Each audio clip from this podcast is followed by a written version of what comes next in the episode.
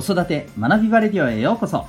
今日もお聞きいただきありがとうございます。子供の才能思いを唯一無二の能力へ。親子キャリア教育コーチの前城秀人です。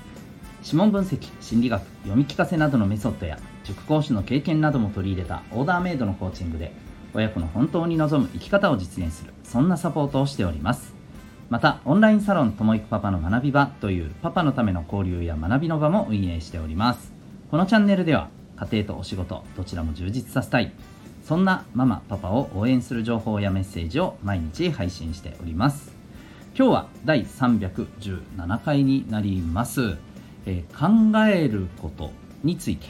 えー、お送りしていきたいと思います。はいえーと今日はまあすごくあのシンプルな話なんですけどえーと、私自身の親子サポートの中でも、まあ、あのやっぱ特に、えー、最近は特にですけどもやっぱり日々思ってることの一つでやっぱこれは大事なのかなって思うのあの思うことをちょっとお伝えさせていただきたいなと思うんですけど、えーとまあ、考えるっていうのはやっぱり重要です。で、えー、まあ、一番今日言いたいのはですねあのもう考えるっていうことに何て言うのかなうんまあ、できるできないとかじゃないできるできないっていうのはないのかなと正直思っています。やるかやらないか。うん。であの、まあ、これを言うとその例えばですね、まあ、あのどれだけ深く考えられるかとか、えー、どれだけ細かいことまでまたあの縦展開横展開ねどれだけ、えー、思考の幅を広げて、え考えられるかっていうなんかこの考える力のえー、まあ、優劣みたいなところをイメージする方も多いと思うんですけどあの僕が言いたいのはまず自分なりに一生懸命考えてでそこで自分なりの答えをどう見つけるかっていうことが重要だと思っていますのでその時点でのですね、うん、ああの特にこれはお子さんに関して。はい、なので、えー、なんか考えることがこの子はできないからっていうふうに思ってていらっしゃる部分がね考えるのがこの子は苦手だからとか、えー、いうことでなんか片付けては欲しくないなと思いますしまたあの僕はお子さんにもですね、えー、なんかこうできる限りいけるところまでやっぱり考えてもらうようなアプローチを心がけています。うん、で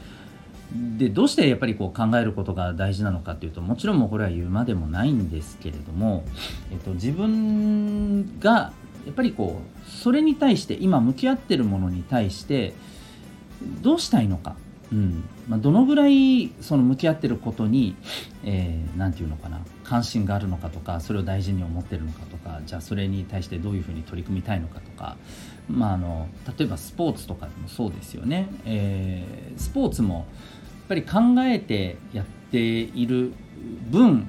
やっぱ成長します。でそれはあのものすごく緻密にいろんなことを考えられるようなね、えー、子もいればですね、まあ、そこまでねなんかあのなんて先も読んでっていうのは、まあ、苦手っていう子もいます。でもそれは関係ないんです、うん、自分なりにどうすればもっと上手くなるかなとかえー、そういうことを考えていく中で、えー、自分なりのね、えーと、取り組みや行動が出てきてでそこでどんな結果が出てきてそれをまた自分なりにどう受け取って考えるかだと思うんですよね。うんまあ、なのでこうどこかですねあのお子さん自身がいや自分はその考えるのが苦手だからって、まあ、確かに苦手なのかもしれないですけど確かにこう周りを見たらね自分よりもっといろんなことを考えられるね、同級生がいて例えばそれでなんかもう自分はできないやって思っちゃってたりもするかもしれませんしあるいは、まあ、お母さんお父さんの目線から見てですね例えばま学力とか成績っていうところを見たり、えーね、場合によっては、うんまあ、例えば特別支援の必要特別支援学級っていうところでね、えーと授業を受けていらっしゃる例えばお子さんがいらっしゃって、まあ、だから、えー、この子は考えることが、えー、できないとか、まあ、まあ、多分そこまでねあの極端ではないとは思うんですけども、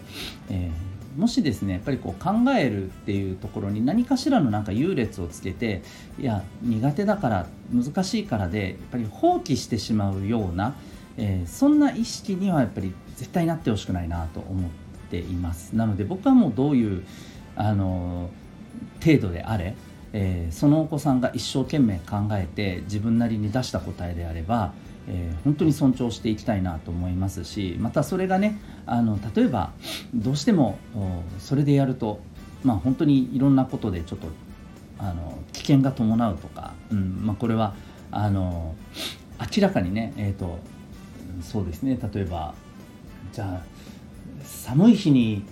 ね、激流に飛び込んでみたいんだって言ったらどう見たってやばいじゃないですか。かそういうそれぐらい明らかなものならばあのもちろんね止めますけどもそうでない限りですね、えー、基本的に自分なりに考えてこんな風にやってみたいと思うこんな風に取り組んでみたいと思うって、えー、などうしてかっていうと自分はこんな風に考えたからっていうね。そこをすごいやっぱり尊重していきたいしまたそれをどんどん促していきたいんですね。それをやる中でえー、これもお子さんのペースっていうのはそれぞれありますけども考えるやっぱりこうどれだけ深く考えられるかどれだけ幅広く考えられるかっていうところは、えー、少しずつ少しずつですね伸びていくと思います、うん、これはもうあのみんなに共通して、えー、言えると思います。大事なのはやっぱりうーんまあ本当にあの陳腐な例えかもしれませんが、えー、どれだけね、えーやっぱりいい土をね、えー、準備して、えー、どれだけお水を与えてどれだけ、えー、太陽の光を浴びせるかっていうそれによってやっぱりこう植物が伸びる。でもちろんこの浴びせ方とかねあの太陽の光の当て方っていうのは植物によってね当てすぎてもいけないしでもゼロにしちゃやっぱりいけないと思うんですよね、うん、どうせ、えー、暗いところでしか伸びないんだから当てなくてもいいでしょっていうのとはまた違うと思います、うん、本当それと一緒でですね、えー、やっぱりこう考えてもらうことをその子なりのペースは大事にしつつですね、うん、できないよって放棄している、えー、半ばそういうふうに考えているっていうことをですね、うん、なんかやっぱりそれは重要してはいけないのかなっていうふうに思います。やっぱりやるかやらないか。で、えー、例えばそれはあの自分の好きなものでね考えてもらったらいいと思うんですね。うん、あの考えるってなるとどうしてもね例えば勉強とか部活とか何か習い事とかそこに一生懸命、もちろんそれもありますけどあのその子が、まあ、それこそゲームが好きであれば漫画が好きであればアニメが好きであれば、えー、それに徹底的にあのそそこに向けて考えるっていうことをいっぱいさせればいいと思います。それはあのどうやったって後々ですね他の分野にもですね、えー、必ずプラスの影響を与えますので、えー、そこは絶対にねあの親が選ぶのはまたねちょっとどうなのかなと。やっぱりお子さんに最終的にね何で考えるっていうことをね、え深めていきたいのか、うん、そこはねあのそこも大事にしてあげたら、え、あげられたらというところですね。はい。まあ、とにかく、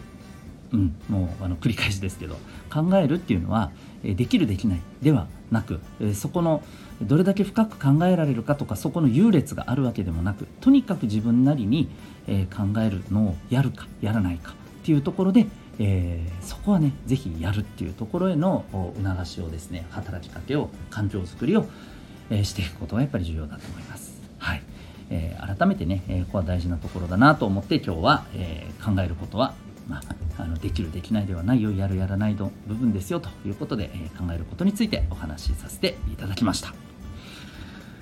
最後にお知らせでございます、えー、お子さんのですね、えー、持っている生まれつきの特性これは脳の特性ですね、えこれを知ることによって、えお子さんの持ってる強みをですねより伸ばしやすくなる。またお子さんとのコミュニケーションお子さんにどういう働きかけをする方が、えー、お子さんは受け取りやすいのか伸びやすいのかこういったことを知ることができます、えー、その鍵は指紋にあります、えー、これは占いではなく、え科学的かつ簡単に分析できる、え実は、えツールなんですね、え自己理解のツールになります。え指紋の分析個別での、えカウンセリング、え随時受け付けております。興味がある方はウェブサイトへのリンクを貼ってますのでご覧になってみてください。それでは今日も最後までお聴きいただきありがとうございました。また次回の放送でお会いいたしましょう。学び大きい一日を。